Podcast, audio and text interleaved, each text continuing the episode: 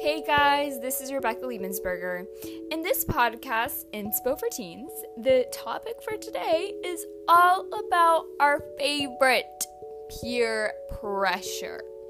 Now, if you're listening to this and you're saying, oh, I don't fall into peer pressure, well, really, kudos to you because you are the very few people in this world who do not fall into peer pressure. Now, the first thing about peer pressure is to really think to yourself because this is a very important topic peer pressure. I think that it has to be talked about more often. Maybe it is talked about more often but it doesn't really inspire anyone. But before starting this maybe you need to pause and really think about what are your morals? Like what are your understanding of life? What do you attach yourself to? Like what are your standards? But the thing is some of us are even still trying to figure that out. Figure out what their morals are and their standards and like if they some people are trying to still find themselves. And you know what? That's okay because this is what high school is for to figure out what not to do. Because, see, in high school, that's where everyone finds themselves. Literally, that's where everyone finds themselves. That's where they start. That's where they make all the mistakes. By, by the way, especially in 11th grade, 11th graders, so, so hard. First of all, you got all the tests happening, and you also have to find yourself, and you also have to help your mom cook for dinner. Like, a lot is on our shoulders. So, it's normal when you fall into peer pressure. It's normal, especially, again, like I said, especially in high school. You have just haven't figured yourself out yet. Don't think that this is you. If you have done mistakes while being in, going into peer pressure or the one that peer pressured others, it's okay. Because that's what high school is for making mistakes and realizing how silly they were. Now, let's say you're surrounded by girls who are making a stupid choice. So let's say they want to jump off a really high rock, okay? For example's sake, they want to jump off a really high rock, and under them is spiky, um, other like other spiky rocks. Now, it'll start with one person, the one confident girl who's saying, "Oh, let's go jump off that rock. It looks fun." Now, it'll it'll only start with that one girl. You only need one girl to start it. By the way, um, people who are especially have more popularity, definitely, definitely, or like the most fun in the group, everyone will start listening to.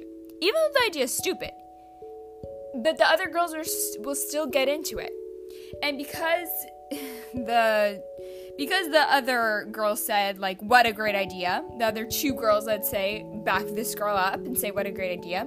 So now everyone will start hyping each other up and they'll all go jumping off the high cliff. And we all know that wouldn't end so well. Now this example can be used for anything. Lashon hara actually is a really good example for this too. Or when it's going out and doing something dangerous like sitting in middle of a street I don't know. something. Something like that. Now, you could ask, how do I avoid this? This is not something necessarily you know you could avoid let's say you're out with friends already and they say what are you going to do you're going to be the one to say guys maybe let's not but let me ask you a question do you think that a person who has self-love in themselves and self-confidence that they would go and make this mistake or this choice that someone else had made for them and they know it's that mistake. It all starts with self love and self confidence and self worth within oneself. When someone has that, and trust me, it takes time to develop. I'm one of those people who have not mastered it yet. I don't know if it is something that takes a lifetime, maybe, to master. But it all starts with that self love, self worth, and realizing that I don't need to jump off that cliff to seem cool. That's where it really all comes from, not just because it's fun. Proving yourself to others. That's that is a very big part. Maybe it is fun. Maybe it does. Maybe it's maybe it's masquerade in such a way of fun, seemingly fun. But if you have, if you know deep down something is really bad or this is a mistake. Even if someone doesn't have self worth, but you realize that, that yeah, maybe jumping off the cliff is a bad mistake, maybe you could be the first one to say, hey, could we do something else? Maybe we could do something more fun? Or do you think maybe we cannot talk about that person? And trust me, the others around you will be grateful that you were the first one to stand up because it's very hard to stand up in a group of girls, especially just a group of friends. Very hard to. And they'll be grateful. And again, all this is really difficult, especially putting it into practice. It's all really, really difficult. But by just being aware, even if you're not the first one to say it, but just being aware that maybe this is a bad decision, that's where it all comes from. From realizing and recognizing it.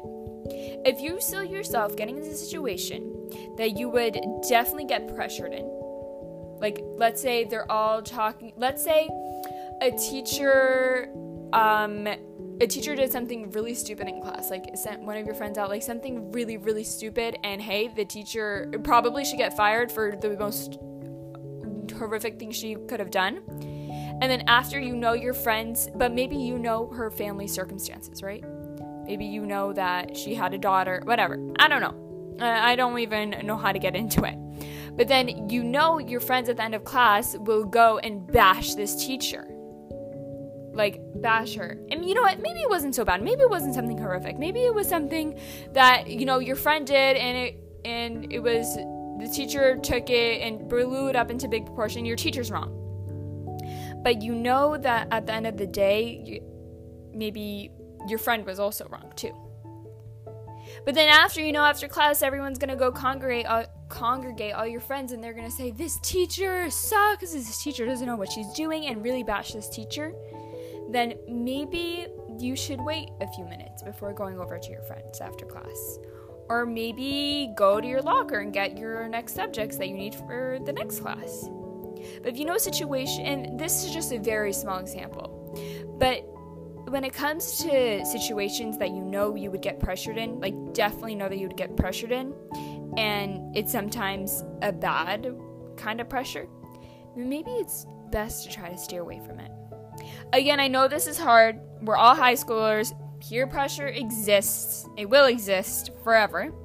But remember, in high school, in high school, and it, exa- it exists even when you're older, but especially in high school. But remember, don't ever try to be someone you're not. Because Hashem created you for a reason. He didn't create the girl down the block. He didn't create the you the girl who had the most beautiful dress for graduation. Hashem created you for a reason, specifically you. And because it was probably because you are literally the most amazing person on earth, everyone listening to this. So remember, staying true to yourself, that's what's going to get you ahead in life at the end of the day. All right, guys, thank you so much for listening, and I hope you guys have an amazing day.